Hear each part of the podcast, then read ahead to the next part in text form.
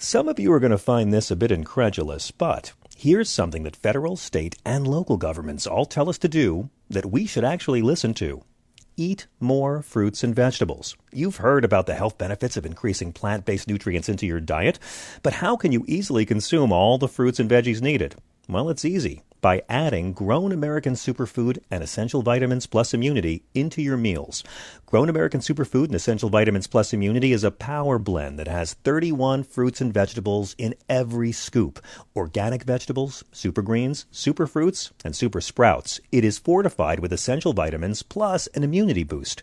And right now, you can get a free two week supply of Grown American Superfood and Essential Vitamins Plus Immunity by just paying $8.95 for the shipping and handling. And not only that, you'll also get a free frother to quickly whip up your healthy and nutritious Grown American drink. Go to grownamericansuperfood.com forward slash John and order today. That's not just the sound of that first sip of Morning Joe. It's the sound of someone shopping for a car on Carvana from the comfort of home. That's a good blend. It's time to take it easy, like answering some easy questions to get pre qualified for a car in minutes. Talk about starting the morning right. Just like customizing your terms so your car fits your budget. Mm-mm-mm. Visit Carvana.com or download the app to experience car shopping the way it should be convenient, comfortable. Ah.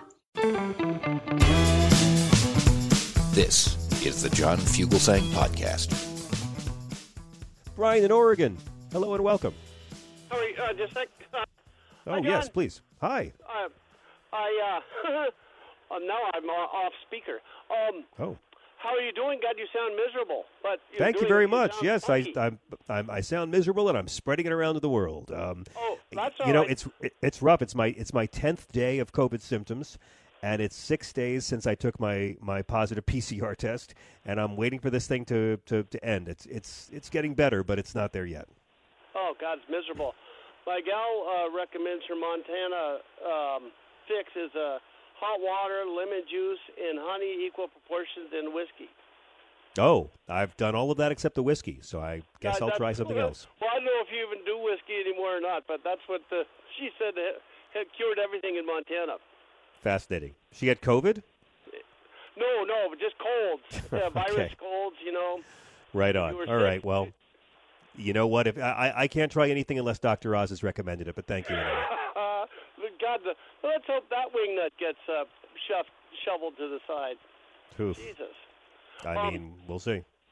Yeah, John, I'm thinking. Uh, I was going to talk. I, well, I told T I had an idea that uh, I was listening to Chris Hayes and uh, Joe Neguse talking about Biden's gun control uh, thing today, and it dawned on me that um, as I was listening, I said, "Well, Jesus, how, instead of knitting socks, why don't we gather up the neighborhood AR-15s and send them to uh, Ukraine?" I'd love it, except if the people who owned AR-15s gave a shit about the lives of others, they wouldn't own AR-15s. I know it's a, it, it, it's all fantasy, uh, but it's a fun fantasy for me. Yeah, yeah. But I mean, today was pretty inspiring. Like, you know, he announced these new steps aimed at regulating these so-called ghost guns, which are the untraceable homemade weapons that uh, have been used in so many of these violent crimes. The right wing pretends to care about. Uh, Let's let's play. This is Joe Biden earlier today Oh, introducing brilliant. this new action, and here here's Joe Biden reminding the crowd, as Chris pointed out, that he is and always has been a big supporter of funding the police. For funding strategies we know reduce gun crime, community policing, and community violence interruption. Look, I've said it many times. The answer is not to defund the police, it's to fund the police and give them the tools and training to support they need to be better partners and protectors of our communities in need. And I've already made clear that I want cities, states, counties, and tribes to use some of the $350 billion we sent to them in the American Rescue Plan that I wrote in the first month to reduce gun violence, hire police officers for community policing, pay police overtime, purchase crime fighting technologies. They were given the money, they can do it. Spend it. Seriously. Okay. And now, on top of that, I'm calling for additional funding to put police on the streets for community policing. There you go. Something to piss off liberals, conservatives. Look, I think it's great. I mean, a ban on these untraceable deadly guns, like This is this will this will ensure that ghost guns are regulated and undergo background checks. If you're a patriot, if you're pro-life, you should feel good about this. Yeah, if you're, yeah, really. And why would you want to own a gun unless you're some kind of a criminal, like a lot of, I guess, a lot of the conservatives are Well, are. there's lots of lots of people own guns who aren't criminals. The whole well, I point is we that do. I, I own a. I mean, I don't own it. I get paid not to shoot anybody or anything. but yeah, um, I'm not against guns at all, but these are homemade firearms that are untraceable and they're just as deadly as anything else. Exactly. I think Yeah, I, I have no problem with with with regulating guns the way we regulate cars. I, I have no problem with uh, with knowing where the guns are. Registration. And John, uh, my other thought on on violence, all that is, I think um, these anti-abortion people and these laws are. I finally I'm realizing this is violence against women and Yeah. against families, and the whole Yeah. thing with the trans kids. It's all violence perpetrated by the state against citizenry. Citizenry. Well, I don't know. I mean, I don't know if it's all violence perpetrated by the state, but it certainly is the state turning a blind eye to violence. You know, they don't Well, really mind the violence. uh, yeah, ex- blind eye, but also it's. Uh, I think it's tacit uh, approval and supporting this god awful uh, treatment of women and and basically families uh, in privacy, um, in the name of what? Some phony bullshit religion crap. Yeah, exactly. There's no there's no religion to it. Christianity is not their religion. Christianity is their camouflage. Christ is not their savior, he's their fucking prop. That's all they care about. They worship what they want when they want it, and they believe in a god who conveniently hates the same people they hate. Yeah, and my uh, when I called up various people's offices, say they're uh, they're uh, every every time they wake up in the morning, they're crucifying Christ again. They're they're shitting on on who they think uh, they're saying is their savior. You're right. Is my thought. It's just obscene, and nobody. No, uh, you got they got all these sheep. They're that cheer and yell at them. Exactly. Exactly. And that's all they got to do, right? What are they going to do? Make life better for anybody? Help anybody? No. Give me a break. No, God. Well, they're, they're making life miserable. That's my point about the violence against women and the trans Yeah. kids and gay people and books. Yeah. And the whole thing is just Look, it's like why I, I uh, why why shouldn't Medicare be allowed to negotiate with dr- with drug companies for lower pharmaceutical prices for seniors? How much do you have to fucking hate your grandma and grandpa to be a Republican and be against this? And how much do you have to hate your grandma and grandpa to support Manchin and Sinema, who are against Yeah, this? well, Why shouldn't. Medicare cover dental? After her bisexuality. Uh, Why shouldn't Medicare have get, have to cover dental and hearing and vision? How much do these people hate seniors? And when is the Democratic Party going to wake up with their messaging and call them out for their anti American, unchristian, hating old people that defines their party? Exactly. The whole yeah, right on. It, it just the whole thing. I find it. I got to go to uh, head to bed muttering. Um, Yeah. This one I've ended up going. How the fuck? What the hell? Yep. Oh, and another thought. I heard a terrifying thing um, on Viktor Orban's um, victory. Tell me. This is a heads up for us. He, are you there? Yeah. Oh, okay. Uh, the the opposition won 60% of the vote. Orban won 91% of the districts with the gerrymandering that they Yeah. did, and that's Yeah. what these assholes are trying to do to us, or are doing to us. Fascists don't like to run in real elections. That's what Yeah. unites them all. Putin and our Republican Party. They can't stand democracy. They lie over here and say, we're going after government. They love government. It's democracy they hate. Exactly, and they want to get. well, we know what they want. They want the top one percent to get more money. Hmm. Well, you know, a lot of these poor poor fucks don't even know what the hell they're saying. yeah. You know, and then they gleefully vote for these guys, and then vote for a two trillion dollar uh, tax break for the uh, billionaires. I hear you, man. They're not patriots. And I'm Yeah. waiting for the Democratic Party to start calling this bullshit out. Some of them do, not enough of them do. And I'm so tired. God bless John Kerry. He's a good man. But I'm so tired of the punching bags. I'm tired of pinata Democrats who are standing there getting pummeled like an S&M slave who forgot his safe word. I'm so Yeah. sick of it. Oh, yeah, I wish there were a hell of a lot more like uh, that Brian, was it Schatz from Hawaii? Yep, we played played him last Friday? week. Yeah. Yeah. Call them out. People want to be inspired. Oh, the Democrats are just they're they're attending their own funeral already for the midterms instead of fighting back. Take the fight Oh. to them. Inspire people to get off their asses and go vote. Yeah, and we actually have something to fight for. Not We again. have a lot to fight for. Yeah. I got to run, Brian. I got 5,000 people on hold, but I thank you very Cheerio. much. Take care.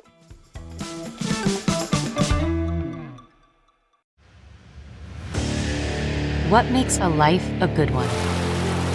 Is it the adventure you have?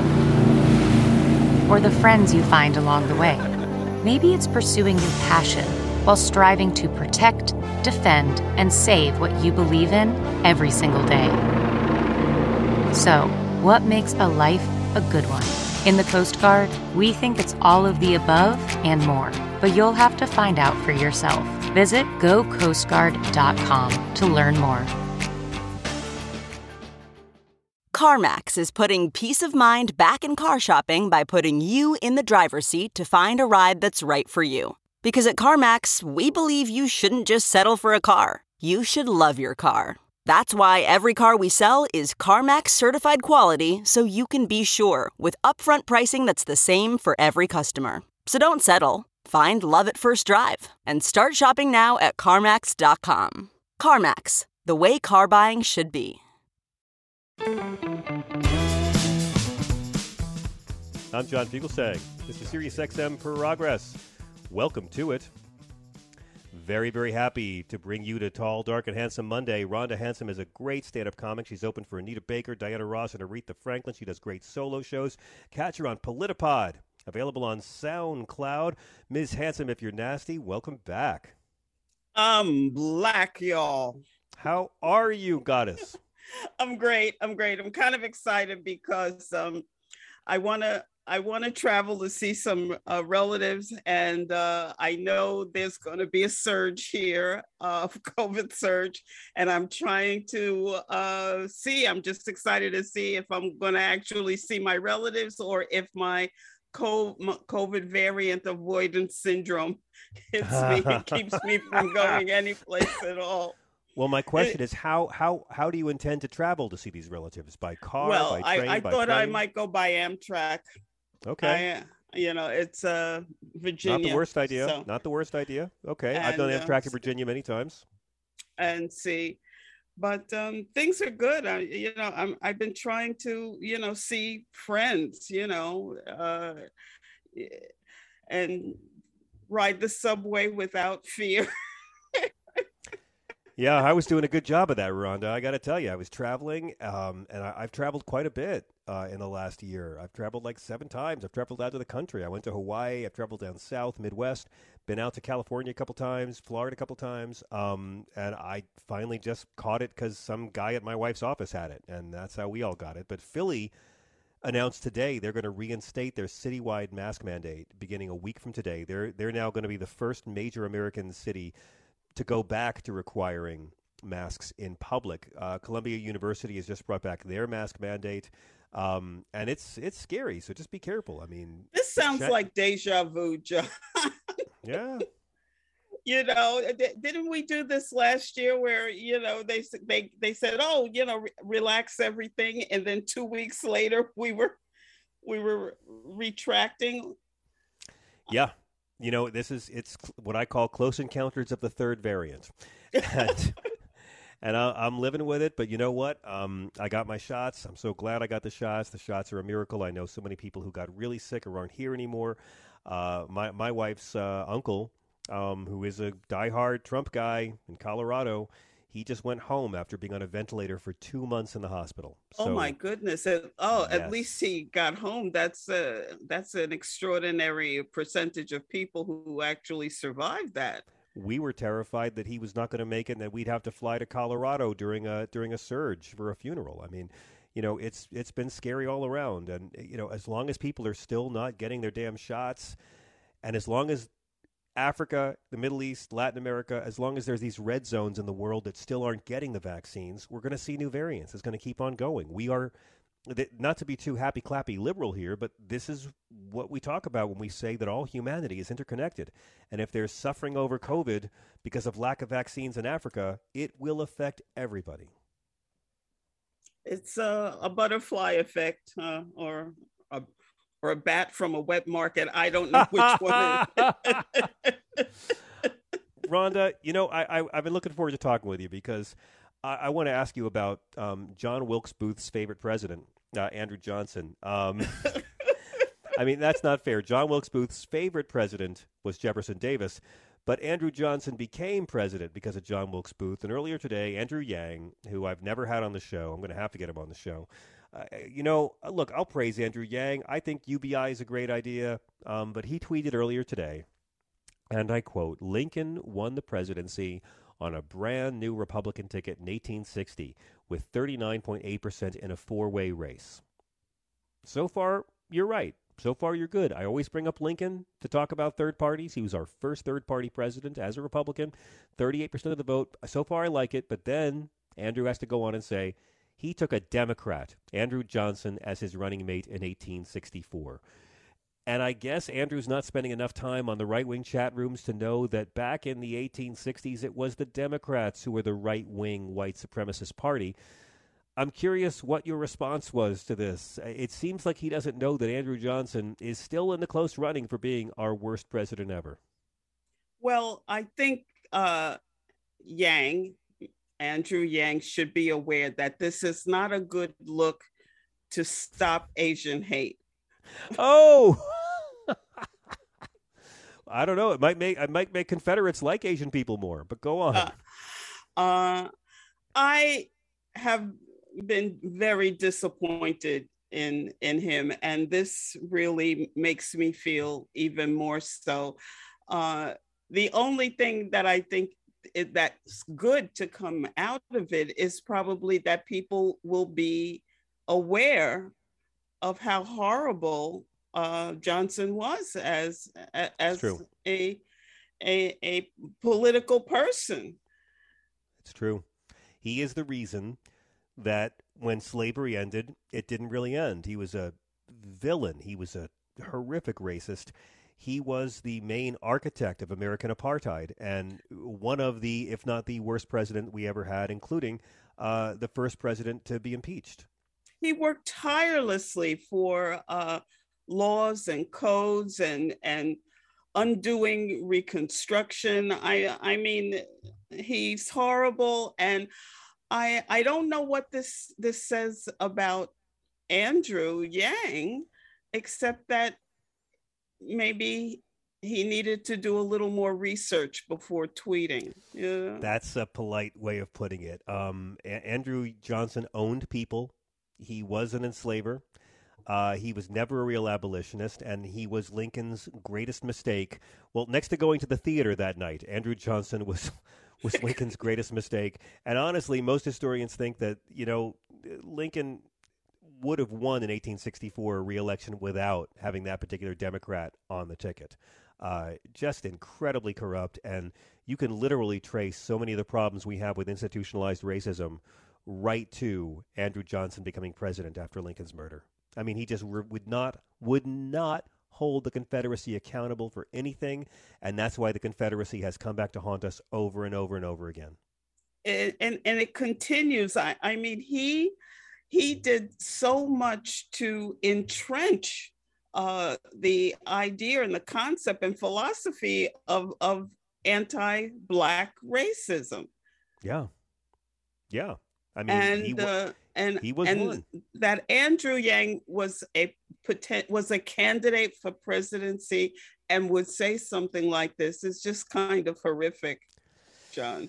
Well, in fairness, Andrew Yang, who does seem to be a very nice guy, uh, is a very rich business dude who bought his way onto the presidential debate stage. Uh, he didn't have the votes to win a primary, but he shows what happens when a guy has all that money. You can either send yourself into space or send yourself into the presidential race. And either way, um, you know, look, compared to the harm Andrew Johnson did our country, Andrew Yang's tweet did very little. And if anything, I, I, I'm glad Andrew Johnson. I mean, Andrew Yang uh, gave a lot of Americans a history lesson today. And as you know, Yeah. Rhonda, those Yeah. who don't learn from history are doomed to watch the History Channel. I uh do you think now do you think he needs to do an apology, John? Should he be on an apology tour? I don't know if Andrew's capable of that kind of grace. I, I, I, don't know. I mean, I think maybe he's read his Twitter response. I mean, the best thing about it is, y'all, go on Twitter and read Andrew's tweet. And look, he, I, I have to be nice to Andrew Yang because he follows me on Twitter. But um, go read the responses he got all day long. I, it was one of those things where, like, honestly, I was wishing my dad was still alive today because my dad would have enjoyed the history lessons that so many people gave this guy. And it actually wound up making me feel um, very patriotic. Uh, Mondaire Jones, our African American congressman from New York, uh, he he tweeted: Andrew Johnson reluctantly supported the emancipation of slaves and sought to unravel Reconstruction era progress. He was so bad that Congress reduced the size of the Supreme Court to prevent him from nominating civil rights opponents. So it's one of those ripple effects. I think when someone says something stupid and corrosive, it can bring out the best in a lot of other people. And I learned I, I learned a lot about Andrew Johnson today because of the responses. Yeah, uh, so did I. And I, I was a little embarrassed with myself that I didn't know how horrible he, was until I saw the response. And uh, I, I think he has a lot of uh, sympathetic uh, members in our our legislature right now, John. I, I feel Andrew like there are there are people who uh, would champion the things that uh, Johnson did. That Oh, yeah. uh, uh, and, Well, they'll, and they'll feel champion like it- they'll, they'll champion Andrew Yang as well because what he did was a pure act of selfishness. You know, he famously left the Democratic Party, and he's trying to start a third party. So the modern day racists love Andrew Yang because he will exist to siphon votes away from Democrats. So you know, he's really doing this for, for himself when he's talking about how Lincoln won with 39.8% in a four-way race and took someone from another party as his running mate. He's more or less saying, "Go third parties, go third parties." And I'd be all for that, but he compares himself to this first impeached president who destroyed Reconstruction and delayed civil rights for like 95 years. He he literally in trying to be self-serving compared himself to one of the greatest supervillains to ever hold the White House. It's kind of beautiful. well, now I feel like this is actually a reason to teach critical race theory. Boom. yeah.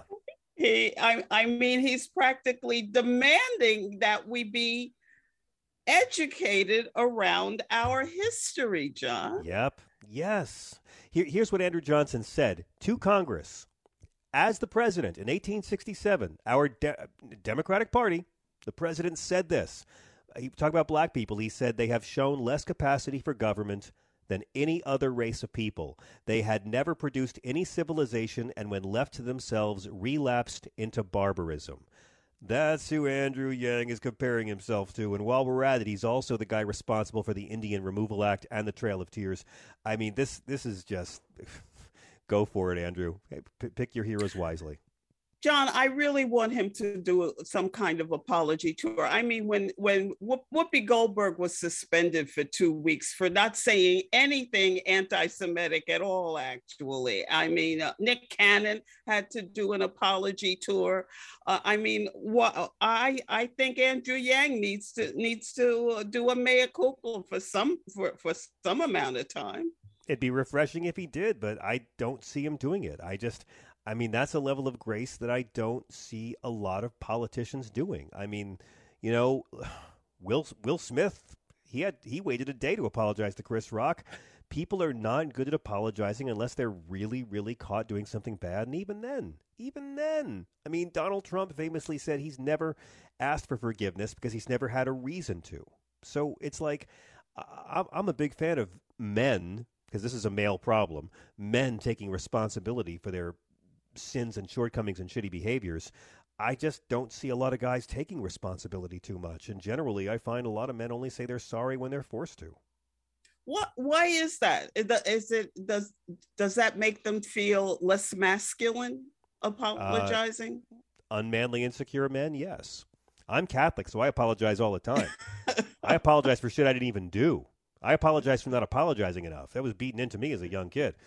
But yeah, I, I mean, it's so hard for men, especially men with a little bit of power, to ever have the grace and the strength and the dignity and the manhood to say I was wrong about something and I'll try to do better. And yet I find that when you actually can do that in a dignified way, people respect you more. I've never People seen anyone respect it. Yes. I've yeah. never seen anyone look down on someone because they apologized. I've never seen it. Well, um, I think there's like some studies that show that women actually apologize too much. Well, yeah, women are like Catholics. They're socialized to apologize all the time, even when they didn't do anything wrong. Absolutely yeah. true. Yeah. This makes Uh, me think, I- by the way. Oh, go ahead, please. No, I just, I just really, I did, I didn't think this was a good look for him, and um, I'm, No. I'm very sorry that you know he, we had to get a, a his history lesson uh, from something that just took such a wrong turn. Yeah, but you know what? I, I got to be honest. I'm I'm a fan of this sort of thing. I mean, I don't know if Andrew's going to apologize. I don't know if he feels bad at all. He's got a hundred billion dollars. He he can afford to never feel bad for anything. You know, he can just turn off Twitter for a day. But I I love how people black and white came forward and just gave history lesson after history lesson after history lesson all day and that's what made me patriotic not that we had this awful regressive racist as our president when our greatest president was murdered but the fact that so many people can actually call out why he was fucked up, why he was a bad president, why uh, Andrew. Jo- I mean, right away, every so many people knew, and it just. I'm a history geek. My dad was a history teacher, so on that level, it makes me happy. But this debate today on Twitter, it, it's a little thing, but oh, it brightened my day just seeing how One of those rare knew why it days was- when Yeah. uh, Twitter is, And by the way, it was all Democrats. is calling out- educational. all Democrats calling out this racist Democrat. That's what made me proud today too. Well, then, th- but that's another thing. Democrats are so quick to to down their own, to call out their own. Yes, but also Democrats are quick to point out that back in the 1860s, the Republicans were the liberal party. That's why Yeah. that, that's what Lincoln was. They were the liberal party. They were the ones who ended slavery. The Democrats were the conservative party defending the status quo back then. So, you know, yeah, Democrats should call out those Democrats, and Democrats should always call out. I mean, you know, I, we do it all the time on this show. I'll praise FDR for his great deeds, and I will call out FDR for the awful things that he did and for the regressive things that he did. This is how you move forward. We got to be, we got to acknowledge the great things done by those who came before us, and we've got to also point out their shortcomings so we can try to be better. Well, maybe instead of asking him to go on an apology tour, I'll send him a muffin basket for uh, giving us a little uh, history lesson today.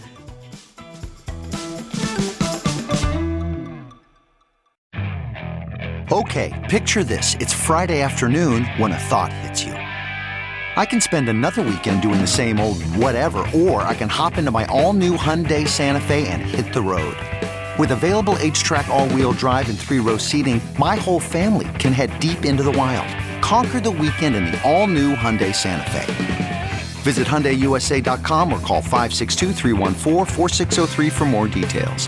Hyundai, there's joy in every journey. Okay, picture this. It's Friday afternoon when a thought hits you. I can spend another weekend doing the same old whatever, or I can hop into my all new Hyundai Santa Fe and hit the road. With available HTRAC, all wheel drive, and three row seating, my whole family can head deep into the wild. Conquer the weekend in the all new Hyundai Santa Fe. Visit HyundaiUSA.com or call 562-314-4603 for more details. Hyundai, there's joy in every journey.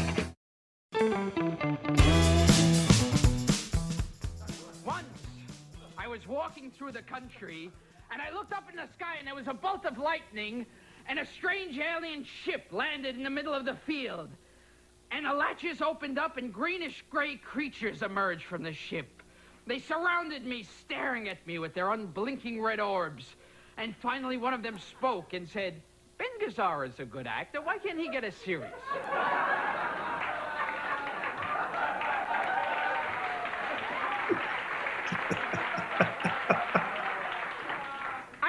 This for a while, and And I said, I don't know.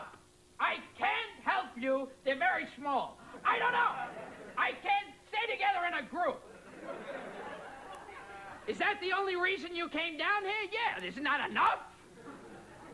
But they said they yell a lot. They're very annoying. Jackie Gleason in Casablanca. You're getting on that plane with Vic Laszlo. Oh, you're getting on that plane, all right. And I know that you know that I know that you're getting on that plane.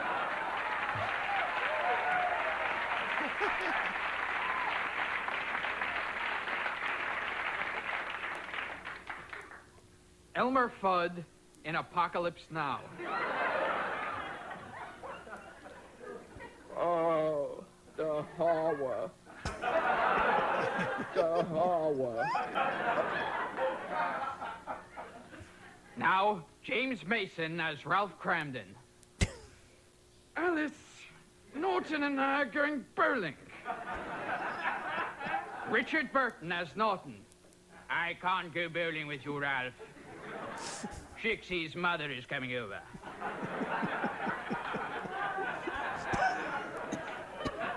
Jack Nicholson as Alice. You can't go bowling, Ralph. Oh, how I wish these bits had endings. And that was the end of the set. That's Gilbert Gottfried on Late Night with David Letterman in the 80s. That is an actual set that I watched when I snuck downstairs as my parents slept to sit very close to the TV and listen. We're back with TV's Frank. Frank, thank you for uh, sitting through that segment with me. Um, I want to welcome back to the show uh, one of our favorite people. Um, a couple years ago, Gilbert was on with David Feldman, and uh, David's a great Emmy Award winning comedian and writer. Um, and if you like Triumph, you've laughed at David's jokes. And we did a bit, an extended riff on Arnold Schwarzenegger's last name, uh, trying to find tasteful euphemisms. Schwartz, African American. Schwartz, some of my best friends. And I had so many people write me this week saying it was one of the funniest hours of radio they ever heard. It's a pleasure to welcome David Feldman back to SiriusXM. Hello, Feldo. Hello there. Hello, TV's Frank. Hey, David. Very I, sad. uh, it's Very please. sad. You made Gilbert laugh really hard, and that was an amazing thing to be in the room for. Oh no, no, no, I'm talking about taxes. My taxes are due. Oh yeah, that's awful. I know. Yeah. So April fifteenth. Very sad time of the year when you it's a loss to- for all of us. Yeah, yeah, Yeah, yeah. And I- Gilbert, I- and of course Gilbert. of course Gilbert. I, I, I, was, I uh, kind of go ahead, please. No, it's just been a rough couple of months. You know, uh, Norm, Bob Norm. Saget, now Gilbert, And uh, Louis, three, Louis too. Louis, three more, and my phone's going to start ringing just through attrition. They're going to have no choice but to start booking me again. I agree. I hear Gall- I hear Gallagher too isn't looking well, so there's hope for TV's Frank and me. I think we can hit, we can hit the road pretty soon. Thoughts and prayers. Thoughts and prayers. See, eh, David, I, I, I was kind of feeling like I, I've had COVID for the last 10 days, and I finally had a negative test. Um, but I was thinking the best tribute to Gilbert would be to go to the funeral, even if I still had it, and endanger the lives of everyone there, because I think Gilbert would Yeah. appreciate that. It's I think that would be yeah. Are, are you going to the funeral? Yeah, I'm going. Yeah. Okay. Yeah. I, So, uh, it, so it's officially a super spreader event now. That's what I'm hoping for. Yeah, I think Gilbert would want it that way. I'll be wearing six masks and a condom over my face, um, but it's part of the bit. It'll it'll work. You'll. I was Yeah. just thinking. Frank and I were at Gilbert's sister's funeral uh, when when Paul Shaffer said the Kaddish, and that was like the hippest showbiz event I've ever been to. I met like three agents that day. I got so many business cards. Right. Yeah, Yeah. Bring your business cards. Oh yeah. Uh, oh yeah. I don't know. It's just I'm going to miss Gilbert. Mass shootings in the subways just aren't going to be the same anymore without Gilbert Gottfried. They're just going to feel like a, a mass shooting in the subway. It's just not going to feel like earthquakes, tornadoes, terrorist attacks. I think all the fun has gone out of them. You know, I that guy would have uh, shot more in the subway, but that was all the shootings he had on his Metro card.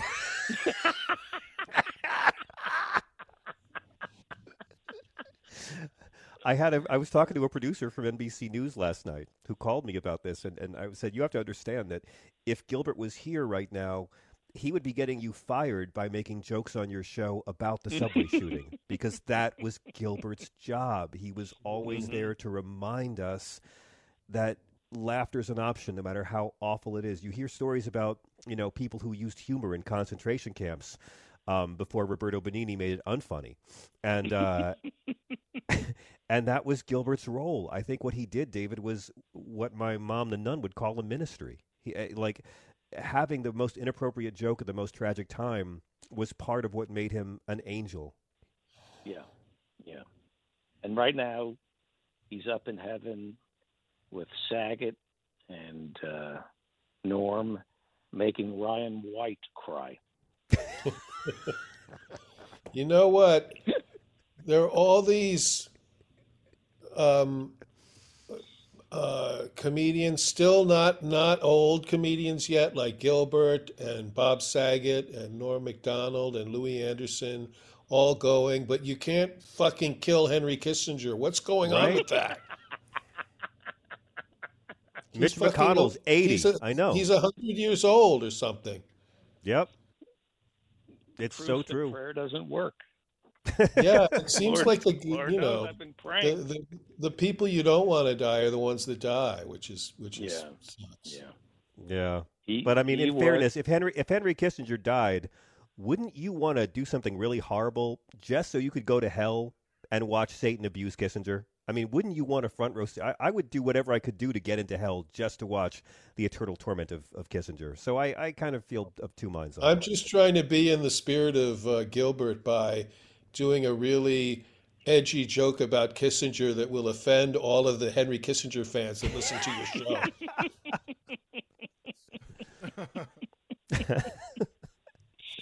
Yeah. Yeah, We're gonna miss him. we're gonna miss him. Miss him. Yeah. Do you have any more Uh, material on, on Gilbert's death? No, I'm just. Uh, I I heard doctors knew he was dead when his eyes opened. That's what- that's, He would be proud. uh, I heard. Uh, I, I spoke to the family. They're they're going to tell me what his last words were just as soon as he finishes saying them. Yeah. Yeah. I just, I just, uh, I- mean, would you say that? I mean, I, I've said, and uh, Frank and Judy agree that Gilbert deserves to be mentioned alongside the Marx Brothers. Would, would you say that he's one of the funniest people you've ever seen? I mean, uh, you know, having said that, I think, I think, uh, you know, Triumph is one of the funniest people I've ever seen, and that's a dog with an old man's hand up its ass. Um, Right. But, but you know, would you would you rank Gilbert among the Absolutely. purely most Yeah, purely funny people? Yeah, I mean Jimmy Savile, and I, I think Jimmy was pretty funny, but Gilbert, yeah, Gilbert was up there, and by up there I mean my you know what. But no, yeah, of course, there was nobody Yeah. funnier than Gilbert. What was funny was Well, Jimmy God- Savile was funny, but it was part of the grooming, and that's what I appreciated as a youngster. Oh, that's the guy with the Netflix special. Yes, right? that's the guy. yes. See, how come I can't get a Netflix special? Oh, never Ah, mind. there you go. Fr- David Now just had a know who you reference that was to too. fuck to get a Netflix special. Can I say Oh, that? Yes, you can. I think you just did. So it's it's Okay. fine. It's fine. Right now, Gilbert is telling God pedophile jokes in heaven, and they're all cracking the up. baby Jesus? Where's right? He's up there. Yeah. Yeah. Uh, what a beautiful family he had. Beautiful family. Yeah. Yeah. And, thank, I got to meet them. I'm, this is no joking. Uh, I was at your apartment, your beautiful apartment with your beautiful family. You were having a party, and I see the most beautiful family sitting next to Gilbert, and it's his wife and two beautiful children. Yeah. And the son said in front of Gilbert, My teacher says I'm a nasty boy. And Gilbert just goes, just just delighted. Like not not like why did the teacher say that or just uh, just there was so much he enjoyed his his children so much and uh, he was so loved at home. It was so I, he was so unconditionally loved Yes. by his family, and uh, which isn't that it wasn't that hard to love Gilbert, but uh, he ended up. You saw the documentary about him, right? Oh, the documentary is beautiful, and and it's Yeah. especially beautiful if you believe you're Gilbert's child. Yeah, Yeah. yeah. I mean, he is uh, he is a miracle. Uh, I think, and that he ended up with uh, this amazing family. I mean, that to me was, was so breathtaking. His wife is was that stunning. Yeah, that was like the you know the real success in his life was that family for sure. Yeah. David, we have the Al- and thick at night. The- I, I, you know, I would put Thicke of the night, yes, of course. Thicke of the night on the catwalk. David, we have to run. I hope that this can be a beginning of getting you back on the show more often here at What the Fuck O'Clock. Everyone needs to subscribe to your podcast because you are fearless and you. I miss you. I miss you so much. I wanted to have you and Frank and Judy on the show to talk about Gilbert because the three of you are like him in that you you blend the craftsmanship with the wildly funny madcap lunacy um, with the fearlessness, and it's really an honor to have you drag our show down to your level tonight. Thank you. Okay, I love you guys. Thank you. Thank Take you care. very much. Man, I had all these Gilbert clips, Frank, but like hearing my favorite comedians talk about him. I mean, David was just so offensive on so many levels. I think uh. Gilbert would approve. He would. He absolutely would approve. Um, I want to welcome another friend of ours who uh, who is joining us. A couple years back, um, I remember. I think it was the first time I met Gilbert's wife, Dara, was when um, our next guest, uh, who's one of our, our good friends and a great comic, um, through a lot of his hard work, was able to get uh, the street George Carlin grew up on rechristened as George Carlin Way. And Gilbert was there that, I mean, everybody was there that day. I mean, Attell was there, Robert Klein was there, Overton flew in just for it. And to this day, I'll always thank uh, the lovely Kevin Bartini. Kevin, welcome. Hello, how's it going? Very good. How are you? Oh, I'm doing all right. I'm doing all right. Sad, but uh, nice to nice to just talk to you again. It's been a long time. It's been a very long time. My lawyers told me that I should really keep you at arm's length, but you asked to come on, and I, I felt that I should um, because you have photos of me. Well, there was an after party after George Carlin Way, and I'm kind of forced to do whatever you say because you had a camera. Um, but but I'll never forget that day, and uh, I wondered what your memories of Gilbert are. Well, I mean, yeah, I, I knew Gilbert for I figure at least the last probably twelve years or so, and I just first of all lucky that I got to, you know, out, at Bananas in Hasbrouck Heights. I you know was just lucky enough to to have gotten to feature for him for a weekend, and uh, Wow.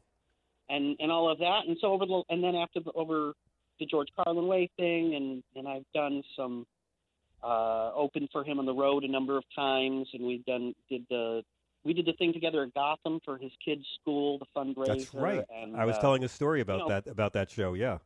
Yeah, and it's like the thing with Gilbert is probably you know over all the, the all the shows and all the things that we've done together, you know every time I would see him, I would always just get the exa- just the same distinct feeling that he had absolutely no idea who the fuck I am. That's beautiful. yeah, like he could not pick me out of a lineup, and uh, he he was just you know you you'd see him backstage and he would he would shake your hand or you'd go to shake his hand and he just kind of looked like FDR sitting there, you know. He just would put his hand up and meekly grab it and and then you walk away and you get your picture and you're like, holy shit, I just got to hang out with like you know one of the one of the world's one of the world's great comics and and great personalities uh, of my childhood and all that. Uh, so every time was always a thrill and an honor. And You know what, Frank? I Um, gotta I gotta say to echo what Kevin just said. It's true. Every you talk to all the comedians, and they will all tell you that in spite of his onstage persona, Gilbert was one of the kindest people in the world, except to Kevin Bartini, to Yeah. whom he was cruel as as a virtue. Like we admired how cruel he was Yeah. to Kevin. Yeah. yeah, yeah, he just downright cruel. just uh, no, just a wonderful, you know, wonderful guy and wonderful talent. And really really sad. And and you know I I was uh, heard just before I came on the end of Feldman, and uh, I remember being at that same cocktail party at your apartment with. Uh, I think with it was. I think it was for. Uh, we had a party for uh, for for Kelly Carlin for for George's you know wonderful daughter who was uh, a, That a may real have class been the act. occasion. And Rain Pryor was there, uh, who we love, and all, all the- I remember like Travon Free was there, and Judah, and, and I remember Eddie Brill like twirling, Mm-hmm. uh, twirling Gilbert's son Max around in the air at one point. It was yeah, just a, and I remember Gilbert's kids actually. Well, Gilbert was the only person there out of maybe 50 people who you know brought their kids, and Yes. and their his kids were there and they were cool as shit. And then like at one point they announced the two kids announced that the party needed to stop so that everybody in showbiz kids form could watch them do a performance. Do you remember yes, that? Where all of do sudden remember that. we Yeah. all, we all they had they had 50 uh 50 you know current day showbiz luminaries in the room just watching them do their thing which was I remember. cool. Yeah. yeah that was a great I time but I the memory i have most Please. of of uh of of gilbert is is the night at caroline's after we had hung up that street sign we had done a show at Caroline's that night to celebrate. And it was just this big star-studded lineup of great, great comics, and, and Gilbert was amongst amongst the you know amongst the lineup, and he he went on about probably an hour and a half into the show, probably about seventh or eighth in the lineup, and and up until that point, it was one of those things where every comic although they were doing funny material and doing their stuff, they would they would either open their act, close their act, or take a moment at some point to stop and say how much George Carlin meant to them, you know, give him a bit of a, a tribute, which was entirely appropriate. And the audience, of course, you know, would get great applause. But the more and more that this happened, the the enthusiasm and the applause just naturally kind of died down, you know, until it kind of just got to be almost like the you know the seventh comic in the row, it, it, you know, asking the people to give it up for the troops. It's like yeah, we've done this, you know. So there was less enthusiasm. So Gilbert goes on and not really necessarily aware of, of that. He goes on and he opens up again in not Gilbert fashion so much, but in, in a, as a sincere fan and, and, and he spoke from the heart for a moment of, you know, George Carlin. And the audience, as I said, had petered out on the applause at that point, and they didn't really give him any any feedback as he would have expected. And on a dime, he he ditched every plan that he had had for a set that night, and he took that one cue from the audience as if they were saying to him that they didn't actually like George Carlin, so they wouldn't, you know, they wouldn't applaud uh, applaud the man's name. And so right away he was like, his next words were, "Yeah, you're right. Fuck George Carlin," and he went into a 10 minute riff where he is saying things along the lines of, uh, you know, I'm glad George Carlin is dead. The, the happiest days in my life uh, were the days my children uh, were born and the day I heard George Carlin die. and I was, and fuck him. And I was at, I talked to the doctor who was there at the hospital, and I have it on good authority that he suffered in the end, and I love that. And he just kept blasting it off. And it's it's another thing of, of watching Gilbert live is he can shut that audience off in a in, a- in a second. And and I mean in that room, half to three quarters of the audience assholes tightened up right away for the first little bit, hilarious. and then those who got what he was doing went for the ride and were laughing their asses off, and those who didn't just got to be offended and and, and for 10 I'm minutes. sure, I'm sure Kelly was was on board with it. I'm sure she was. Well, I'll tell you, in hindsight, Kelly's on board with it. But for part of that, I was sitting at a table with her and with Dennis, and it was a little tight up front. Um, So funny. but yeah, that was uncomfortable. But but that set and that that thing that he did that night, we ended up um, at the end of the year. That show made Time Out New York's top ten list of, of uh, comedy shows for the year. We came in at number two, and they specifically mentioned Gilbert's set as the highlight of the night. And and it wasn't the things we, we didn't film the show professionally or anything, um, but somebody in that audience filmed it on their phone surreptitiously and ended up posting my set Oh, and good. Gilbert's and a couple of others. We Well, gotta hit a break, Kev. I'm so sorry. them down. Oh, sure, man. okay. Okay. So listen, please come back and join us. Let's talk politics very soon. It's a pleasure to hear you, and thank you for contributing to our special honorary, our honorarium of Gilbert. We'll be right back. Frank, stay with us right after this.